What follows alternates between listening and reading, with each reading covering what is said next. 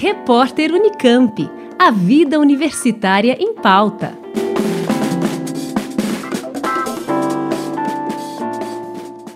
A pobreza é um fator importante na determinação da qualidade de vida das pessoas.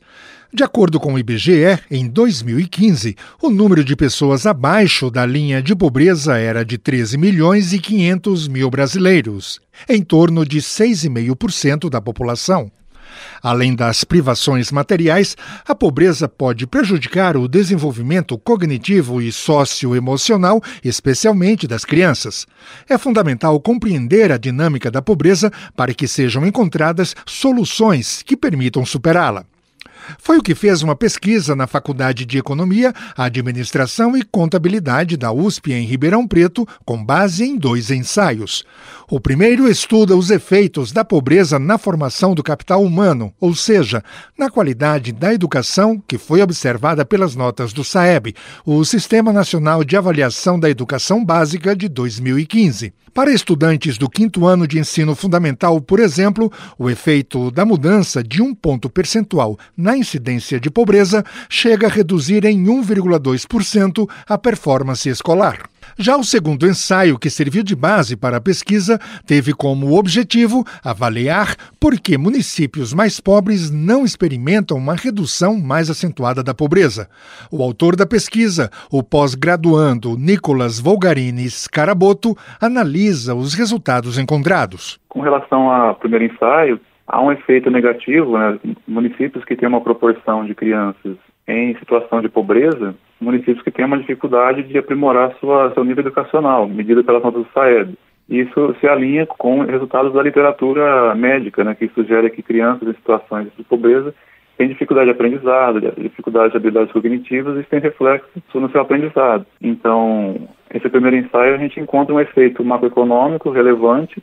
Municípios com maior proporção de crianças pobres encontraram maior dificuldade para aprimorar seu nível de capital humano, sua educação, no caso. Né? E no segundo ensaio a gente encontrou, em linha com a literatura internacional, que municípios mais pobres é, a própria incidência da pobreza dificulta o crescimento econômico desses municípios e dificulta que a, a, a população mais pobre se aproprie, né, se aproveite também de, de, de quando o município está crescendo, está se desenvolvendo. Então acaba criando até uma certa, uma certa maior desigualdade nos municípios. O professor Luciano Nakabashi, orientador do estudo, explica a necessidade da pesquisa. Quando a gente olha essa relação entre pobreza e educação em nível macroeconômico, Acho que esse é o primeiro ponto. A gente tem poucos estudos nesse sentido. Você tem muitos estudos que relacionam pessoas. Então, assim, a gente pegou dados macroeconômicos, né? Para o Brasil não tem nenhum estudo feito nesse sentido, pelo menos de acordo com o nosso conhecimento. Olhando regiões que têm mais pobreza, eles têm um desempenho pior no desempenho escolar. Então, qual que é o contexto?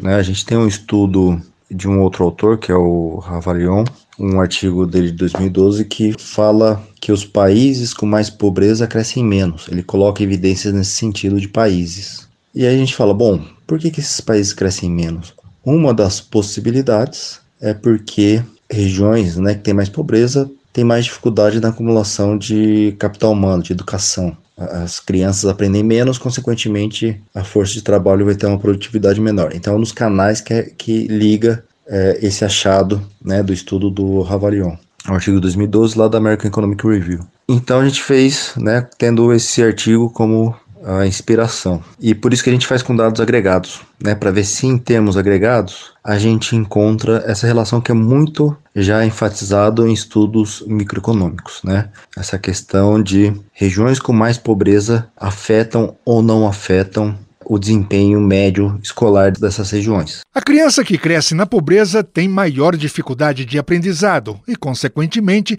maior probabilidade de permanecer na pobreza. É o que se chama de armadilha da pobreza. As crianças, né, que crescem, nascem e crescem nesse ambiente, elas estão mais suscetíveis a uma série de fatores ali que acabam afetando o desempenho escolar, Fora que, né, a gente sabe no Brasil, além né, desse, desse conjunto de fatores que, que afeta o, o desempenho dessa criança, ainda existe a qualidade escolar. As, as crianças de, de classes mais pobres vão para escolas públicas que têm um ensino pior também. Então, esses dois efeitos, tanto o ambiente familiar, né, que afeta o desempenho da criança, que afeta o desenvolvimento dessa criança, o desempenho emocional e mesmo não só emocional, mas todo um acompanhamento que os pais fazem é, em termos de tarefa, né, realização de tarefas, colocar essa criança numa escola particular quando ela tem dificuldade, numa aula particular quando ela tem dificuldade, os recursos são bem mais escassos. É muito mais fácil ocorrer em famílias de classe média e média alta. Então você tem esse canal da família vivendo na pobreza que afeta o próprio aprendizado, o, apoio né, para que essa criança tenha um aprendizado e também o, o desenvolvimento socioemocional dessa criança, que afeta também o aprendizado dela. E tem a própria questão escolar. Né? Essas crianças geralmente vão para a escola de pior qualidade e com pares é, é, que também têm as mesmas dificuldades. Né? A gente chama o efeito ali do, do peer, do, do, do colega. Uma criança que vai para uma escola onde as outras crianças têm um desempenho melhor, tende a ter um, um, desempenho melhor também. Ela tende a estudar mais. Tem algumas relações lá que explicam esse efeito de grupo, né? Todos esses elementos fazem com que essa criança tenha um desempenho pior, consequentemente, vai ter um salário menor é, é, lá na frente, vai ter mais dificuldades financeiras, e as crianças é, é dela, os filhos dessa criança, quando adulto, vão passar por dificuldades semelhantes.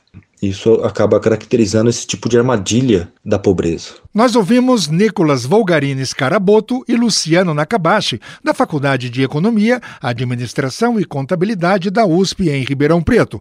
Eles analisaram pesquisa que buscou entender a dinâmica da pobreza na formação do capital humano. Ferraz Júnior, Rádio USP. Repórter Unicamp. A vida universitária em pauta.